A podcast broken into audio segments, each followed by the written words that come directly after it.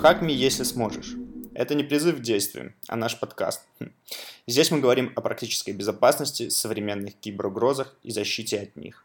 Слушаем. Всем привет. А, меня зовут Амар. Я хакер. Вот. Занимаюсь пентестами. И а, я 6 лет учился математике, поэтому, наверное, не зря надо ломать AI. Вот тут в предыдущем докладе было очень много формул и матана. А, поэтому как похакать AI-систему? Ну, конечно, для того, чтобы начать, нужно сначала 6 лет учиться математике и уметь брать двойные контурные интегралы, э, знать э, функциональный анализ и э, еще уметь делать э, adversarial атаки с вот этими пандами, которые всем осточертели, и они бывают во всех презентациях про security AI и во всех пейперах. Вот. Но это на самом деле только ожидание, потому что всю математику, которую я учил, я уже забыл и вообще не знаю, что было на предыдущем слайде. Черт знает, что это. Я просто вбил в гугле контурный интеграл. Потому что на самом деле ни разу, когда мы делали пентесты системы, в которой используется машинное обучение, нам не пришлось вычислять некие интегралы и вообще понимать, что происходит. Мы ни черта не понимали, что происходит, но все равно все ломалось. А, да, как же оно ломалось? Ломалось оно в силу специфики э, технологического стека, который, как правило, используется в AI-системах. И еще, как мне кажется, потому что инженеры машинного обучения, которые разрабатывают эти системы, часто э, не думают о простых уязвимостях, потому что они думают об интегралах. И еще потому, что очень часто такие системы — это разработки стартапов, в которых все делается очень быстро, и нет времени на безопасность. А, я сразу перехожу к конкретным примерам. Вот мы тестили приложение на питоне, веб-приложение, в котором можно детектить, э, можно как-то обрабатывать э, фотографии диплернингом. Я уже начал точить интеграл для того, чтобы начать его брать, и э, открыл браузер, открыл Burp Suite, любимый э, инструмент веб-хакеров, и э, надеялся, что мне наконец-то придется вспоминать э, математику, но через 6 минут у меня был рутовый shell на серваке, потому что э, разработчики для обработки картинки использовали внешний вызов и не думали о том, что вообще-то в протоколе HTTP можно подставить кавычки в поле FileName, поэтому в имени файла может быть не санитизированный, невалидный контент – не просто буквы, цифры, но еще и кавычки, точки с запятой и вообще целая баш-команда. Поэтому при вызове внешней программы для обработки этой картинки возникла э, CMD-инъекция, Command Injection. А, на это ушло 6 минут, э, и э, авторы продукта были очень обрадованы, что это сделали не конкуренты, которых они боялись. Их главным страхом было, что украдут модель, и вот она лежит на этом сервере через 6 минут. Вот это, это был совсем крошечный стартап. А если посмотреть на похожий продукт, но в более большой компании, где есть не один ML-щик, а много, а значит, у них есть какая-то dev-инфраструктура, в которой они гоняют модели, обучают их и проводят эксперименты, и при этом они должны все иметь к ней доступ. А, возникают типичные ошибки с э, удаленной работой, когда какие-то элементы внутренней инфраструктуры или э, инфраструктуры разработки оказываются доступны без авторизации. Э, в данном случае можно было э, найти их инфраструктуру косвенным образом по их домену. Можно было найти IP-адреса определенные, на которых запущена их dev-инфраструктура. Если просканировать все порты, на каком-то нестандартном порту там висел TensorBoard без авторизации. В TensorBoard, соответственно, уже доступно довольно много всего. Э, ну, не совсем понятно. Я ни черта не понял, какие-то графики и цифры. Но зато там была еще и обертка над тензорбордом, в которой было поле evaluate. Я не знал, что это за поле, но если туда вбить э, питоновый код, он выполнялся. Поэтому вот это, содержимое этого поля отправлялось в параметры с именем eval и предсказуемо выполнялось евалом на сервере питоновом. Соответственно, тоже мы получили доступ к серваку экспериментов, на которых были и алгоритмы какие-то, и данные, и модели. А, это все было про стартапчики с картинками. А не так давно нас попросили протестировать систему биометрической аутентификации. Сразу скажу, что здесь наконец-то нам удалось дойти до adversarial attack, но это все равно было лишним.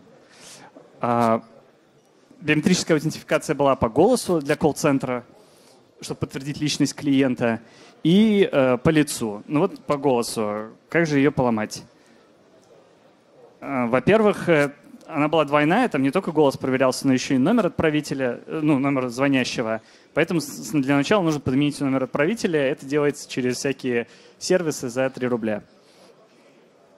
А, во-вторых, мы взяли сэмпл жертвы, ну, нам дали образец голоса какого-то человека, который есть в базе этой системы биометрической аутентификации. Мы дообучили сетку Токатрон, которая черт знает как работает, но она смогла синтезировать более-менее какую-то речь с помехами, и в какой-то момент все-таки получилось э, сделать так, чтобы эту речь принимала. Но это, это заняло на самом деле кучу времени, нам пришлось э, э, инстансы с ГПУ арендовать, учиться запускать этот токатрон, искать датасеты. Это было тяжело для нас. И, ну, это занимает больше одного часа. Но и к тому же работает нестабильно. Вот. Оказалось, что намного проще просто взять эту запись э, голоса жертвы и просто циклически включить ее на фоне, как телевизор, звонить в колл-центр и разговаривать с оператором.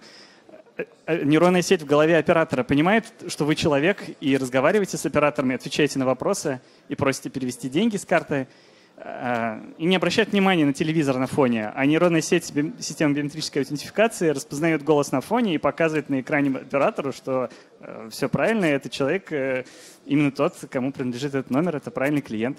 Голос совпал. Почему-то мы до этого сразу не догадались. Задним числом кажется, что очень очевидная атака.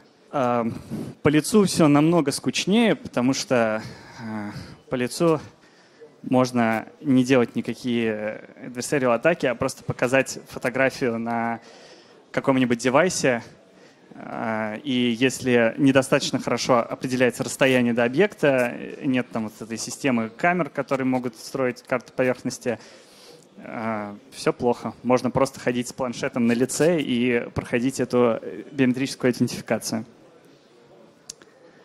На самом деле ее называют идентификацией, а фактически это идентификация, потому что понятно, что никак точно проверить, что это голос именно того человека или лицо именно того человека невозможно. Значит, э, дальше следующий пример, он э, даже не про конкретную систему, не про конкретный случай, а про много случаев, потому что есть очень типичная уязвимость во всех э, системах, которые так или иначе обрабатывают изображение. А уязвимость э, заключается в том, что в изображениях существует сжатие. И многие библиотеки обработки картинок не учитывают, что существует сжатие. И это означает, что картинка, которая физически как файл занимает 1 килобайт, может на самом деле при обработке и при развертывании битовой э, карты в оперативной памяти занимать несколько гигабайт потому что там в хедере написано, эта картинка миллиард на миллиард пикселей, но весит она 1 килобайт. Но, тем не менее, она в памяти, в памяти аллоцируется вот это э, буфер для всех этих пикселей, и все. Приложение может упасть, а если даже и не упасть, то э, как минимум, даже если там есть некоторые ограничения, можно заставлять его потреблять больше ресурсов, и э, не, не одним запросом, но там 100 запросами повалить. Да, кстати, э, вот это, по этой ссылке есть примеры таких изображений бомб в разных форматах. Там есть JPEG, PNG и прочее. Можно скачать и позагружать куда-нибудь и заметить, что э, сайт либо перестает отвечать, либо медленно очень обрабатывает этот запрос. Эм, еще одна забавная уязвимость, которую мы встречали в э, обработке изображения, но именно изображений, э, на которых должен быть некоторый объект типа лица. Ну, например, это может быть как какое-нибудь устройство видеонаблюдения, которое э, определяет, кто оказался в кадре, и куда-то это складывает. В общем, у него есть э, что-то вроде биометрической аутентификации тоже. Э, какая-то может быть уязвимость. Э, отмечено, что если приложение ищет в видеопотоке лица на каждом кадре, и потом с этими лицами что-то делает, можно сгенерировать видео, в котором будет там, тысяча лиц на каждом кадре. И, соответственно, обрабатывая каждый кадр видео, приложение будет для, находить тысячу лиц, и для каждого лица ходить куда-то в базу, спрашивать, что это за лицо, и дальше с ним что-то делать. Что вызывает тоже значительные задержки, и так можно повалить приложение. Вот. Эм, следующий пример э, про э, такой, наверное, менее привычный пример про AI. Э, это различные рекомендательные системы и системы поведенческой аналитики. Вот есть такой класс систем, называется UEBA, по-русски неприлично читать. User and Entities Behavior Analytics называется. Вот. Эти, эти системы могут uh, собирать э, действия пользователей, действия сотрудников, могут собирать, например, э, имейлы, которые эти сотрудники пишут, анализировать их и создавать некоторую аналитику Э, чтобы бизнес мог принимать решения какие-то, например, что там что-то работает неэффективно, то ли приложение, инфраструктура, то ли людям. Вот. опять мы думали про то, какой там AI, нам рассказывали, какие у них там алгоритмы, как у них там все обезличивается, но на самом деле э, была очень типичная уязвимость всех веб э, API и приложений, которая называется IDOR. IDOR. Вот. такая уязвимость, как IDOR, это Эм, ошибка авторизации фактически. Э, расшифровывается как Insecure Direct Object Reference, то есть небезопасная прямая ссылка на объект. Э, это означает, что когда вы открываете э, какое-нибудь приложение и достаете оттуда какой-то ресурс или записываете какой-то ресурс, и происходит это по некоторому идентификатору, вы можете поменять этот идентификатор, например, числовой, просто увеличить или уменьшить на единицу и получить чужие данные или записать чужие данные. Соответственно, в данном случае можно было все эти события Оказывается, я говорил тихо. А можно было все эти события подменять, соответственно, полностью портить всю э, бизнес-модель и принимаемые решения. И, к слову, о рекомендательных системах просто забавное наблюдение, которое я давно сделал, и каждый раз оно меня смешит. А если открыть анонимную вкладку браузера и зайти, например, на Яндекс Погоду, как я делаю периодически, в разных местах можно понять, кто находится возле вас, потому что у э, Яндекс рекламы есть прекрасная нейронная сеть, которая определяет интересы человека, и э, интересы человека определяются в соответствии с его фингерпринтом, а фингерпринт э, людей, зашедших на Яндекс Погоду с анонимной вкладки с одного IP-адреса, например, отсюда, из World Trade Center, может совпасть с большой вероятностью. Поэтому вы увидите рекламу, предназначенную для других людей. И так можно понять, кто сидит возле вас. Это бывает заметно, например, у нас в бизнес-центре, где у нас офис, э, бывает видно, чем занимаются соседи, потому что там очень характерная реклама. Но это не про пентест, просто забавное наблюдение. А еще один пример AI-систем, с которыми постоянно приходится сталкиваться пентестерам, это антиспам. Тут, конечно, громко сказано AI, но так или иначе некоторые статистические методы, методы машинного обучения в антиспаме применяются очень давно. Хотя бы какой-нибудь наивный байесовский классификатор. Э, он реализован даже в спам-ассасине. И э, не раз приходилось сталкиваться с тем, что в письмах-отбивках или в письмах-обузах, которые присылает антиспам-система, э, к нам на email, когда мы делаем фишинговые рассылки в рамках тестирования проникновения, или к хостеру, и он перенаправляет нам, бывает видна отладочная информация. Например, скор, по мнению классификатора, э, скоринг этого письма э, который вот на скриншоте видно, что это явно спам у нас. 4,1 из 2,5. А на правом скриншоте вообще перечислены признаки, которые э, спам-ассасин вычисляет для того, чтобы понять, спам это или нет. их веса. Поэтому, увидев вот эти кастомные признаки и веса, которые именно в этом конфиге используются, послав одно письмо, можем потом подогнать локально, чтобы письмо уже проходило этот антиспам. Ну и опять уже такое пространное наблюдение про то, что у таких больших э, почтовых систем вроде Gmail, э, возможно, еще атака отравления выборки. Я честно не знаю, реально ли это работает, но мы всегда пробуем, как э, просто такой, как ритуал, когда рассылаем фишинговые рассылки, например, на Gmail, если у заказчика имейлы на Gmail, мы шлем их сначала себе и помечаем, что это не спам, помечаем, что это важно, отвечаем на эти письма для того, чтобы создать в глазах Гугла репутацию. Э, кажется, что иногда это работает, но, возможно, это работает случайно, и мы сделали адверсариал атаку себе в мозг, решив, что это действительно работает. Но кажется, что это вполне э, валидная атака. Это действительно отравление выборки алгоритма, который используется в антиспаме Gmail и Яндекса. Вот, э, это были примерчики, и также я попытался сделать что-то вроде AWASP топ-5 в данном случае уязвимостей, вернее, таких под, подтипов уязвимостей, которые встречаются э, часто именно в приложениях, которые используют AI, в системах, использующих AI. И на самом деле на первое место, назвав это утечкой данных, я поставил вообще просто классические уязвимости веб-приложений о которых все забывают. Вот та же ошибка авторизации, например. Или предсказуемые идентификаторы. Эм, таким образом, в первую очередь разработчикам AI-систем нужно думать о том, что просто их приложение вне контекста AI должно быть безопасным. А на второе место я поставил небезопасную обработку мультимедиа, потому что очень часто в AI-системах обрабатывается мультимедиа. Это может быть видео, которое передается в FFmpeg.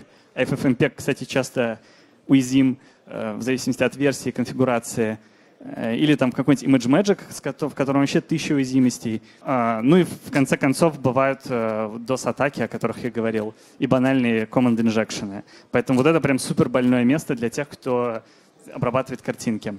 А следующим пунктом я поставил открытые dev-интерфейсы, именно специфичные для пайплайна машинного обучения. Это TensorBoard ы, хранилки датасетов, системы аналитики какие-то, я не знаю, что вы еще используете. Что-то, наверное, еще есть специфичное. Ну, кстати, есть еще эм, интерфейсы управления девайсами низкоуровневые.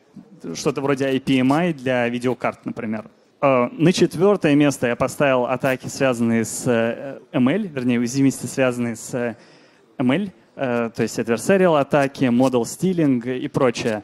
И э, сюда же я отнес отсутствие рейт-лимитов, хотя это неуязвимость ML, но мне кажется, что просто прописав жесткие рейт-лимиты к вашему API, вы можете существенно защититься от многих математических атак, потому что для их эффективного использования нужно отправить много запросов. Поэтому либо если вы просто зарейт-лимитили API, либо если вы следите за аномальной активностью и увидите, что там человек явно шлет некорректные картинки, у которых небольшая разница, Э, делая какой-то там, не знаю, градиентный спуск, наверное, это атакующий. Кстати, уже даже есть, по-моему, э, нейросетки, которые умеют детектить adversarial экземплы. Ну, фактически это как ган, который можно поставить у себя и пытаться дополнительно определить, что эта активность зловредная. Но мне кажется, что для того, чтобы это делать эффективно, нужно все-таки не один экземпл э, проверять, а прям весь временной ряд и видеть, что целиком вся активность зловредная, а не конкретный запрос. Но это опять же уже философия. Последний э, пункт, я просто сюда запихнул все остальное, просто уязвимости инфраструктуры обычные э, и логические уязвимости, вроде того, что было в биометрической аутентификации, э, и уязвимости, связанные с privacy, когда из систему можно вытащить каким-то образом через ML-атаки или не ML-атаки, э, данные клиентов этой системы, картинки или что-то еще. Э, в принципе, все. Если у вас есть вопросы, можем что-нибудь обсудить. А, во-первых, у нас есть сервис Лайду, где можно электронно задавать вопрос, и там тебе признались в любви уже, вот, и это был единственный вопрос. Поэтому мы можем перейти к вопросам в зале. Опять я вижу Паша. Амар, спасибо большое за замечательный доклад. Мне очень понравилась приоритизация. Абсолютно логично. Начинать надо с самого простого. А, но если говорить о ней, допустим, есть SDLC, мы пытаемся прикрыть стандартными вещами, и понятно, что главная задача — это как можно сильнее усложнять работу тебе. Вот с точки зрения adversarial, можешь ты понять, вот начиная с какого уровня сложности вот этих интегралов, GPU-шек, поиска датасета, ты бы понял, сказал, все, это стало слишком сложно, нам за это уже не платят, давайте на этом остановимся. Потому что в твоем примере все-таки удал... вы пошли в ту сложность, да?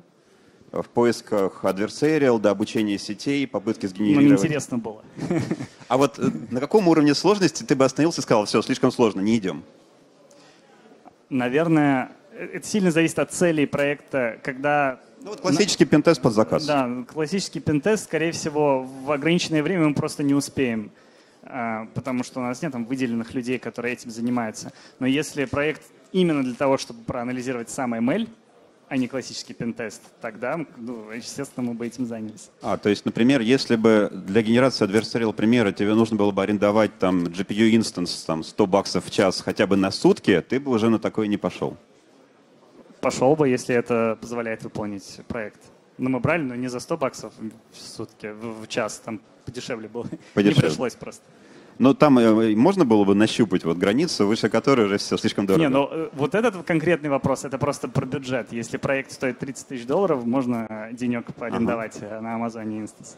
Хорошо, спасибо большое. Мне кажется, интеграл только украсил презентацию. Спасибо. Да, без интеграла никто бы не слушал. А вот э, периодически бывает, э, там находят какие-то CVE в самих э, фреймворках машин-ленинга, там TensorFlow, например, ну, может быть, там в препроцессинге где-то изображений. Э, вот э, попадались какие-то реальные векторы, когда это можно использовать? Например, скормить картинку и получить там shell, например не, им, не из-за ошибки разработчика, а из-за уязвимости в самом фреймворке? А, честно говоря, не помню, что было такое именно с э, ML-фреймворками. Вот. Но в принципе бывает. Скорее всего, ML-фреймворки просто используют какую-то библиотеку для обработки изображений, и эта уязвимость на самом деле в ней, мне кажется, наверное. Но надо смотреть конкретный CVE. У меня такого не было, не припомню. Но мы не очень много прям вот AI таких систем с TensorFlow прям в проде используют, э, ломали как мне кажется. Спасибо. Плюс, кстати, когда ломаем блэкбоксом, не всегда это легко понять. То есть там же много слоев обработки, мы можем просто не добить свой вектор до уязвимого слоя, где там это обрабатывается. Э, если вернуться к атакам на биометрию, а вот у вас там были примеры голосовых атак и по изображению лица. А вот, но ну, они были достаточно такие примитивные. Вот, сейчас же везде используются liveness механизмы, которые определяют, ну, что человек действительно живой, да, там, и, и действительно там произносит какие-то слова, там, не знаю, там моргает глазами. Вот. И вот это вот поднесение к экран, экрану телефона, да, камере, но оно, я даже не знаю, где оно еще работает. Вот. Были бы, был ли у вас опыт какого-то взлома именно лайвнес механизмов, голосового, там, не знаю, лицевого лайвнеса? Um, ну, в том случае, кстати, они это пофиксили, но потом все равно получилось просто с намного меньшим success rate то есть один раз из нескольких десятков все равно приняла э, фотографию с телефона. Вот, э, ну, э, и мы сильно не заморачивались. Я думаю, что там с гримом можно, в принципе, любую э, видеоаутентификацию обойти, как мне кажется. Если достаточно похожий человек и на нем сделан грим, как же тогда она определит вообще, что это не тот человек? Э, вот, а с голосом ну, с голосом, та атака, которая с фоновым голосом, она совершенно живая. Там и звук, э, и фоновый звук живой, и человек живой разговаривает. То есть там ошибка не, в, не сколько в ML, сколько в логике, что ML детектит два голоса и не говорит об этом оператору. То есть он должен явно сообщить, что тут, да, есть правильный голос, но есть еще один сторонний. Поэтому в таком случае не должна проходить аутентификация. Поэтому это логическая ошибка скорее здесь. Спасибо. Thank you.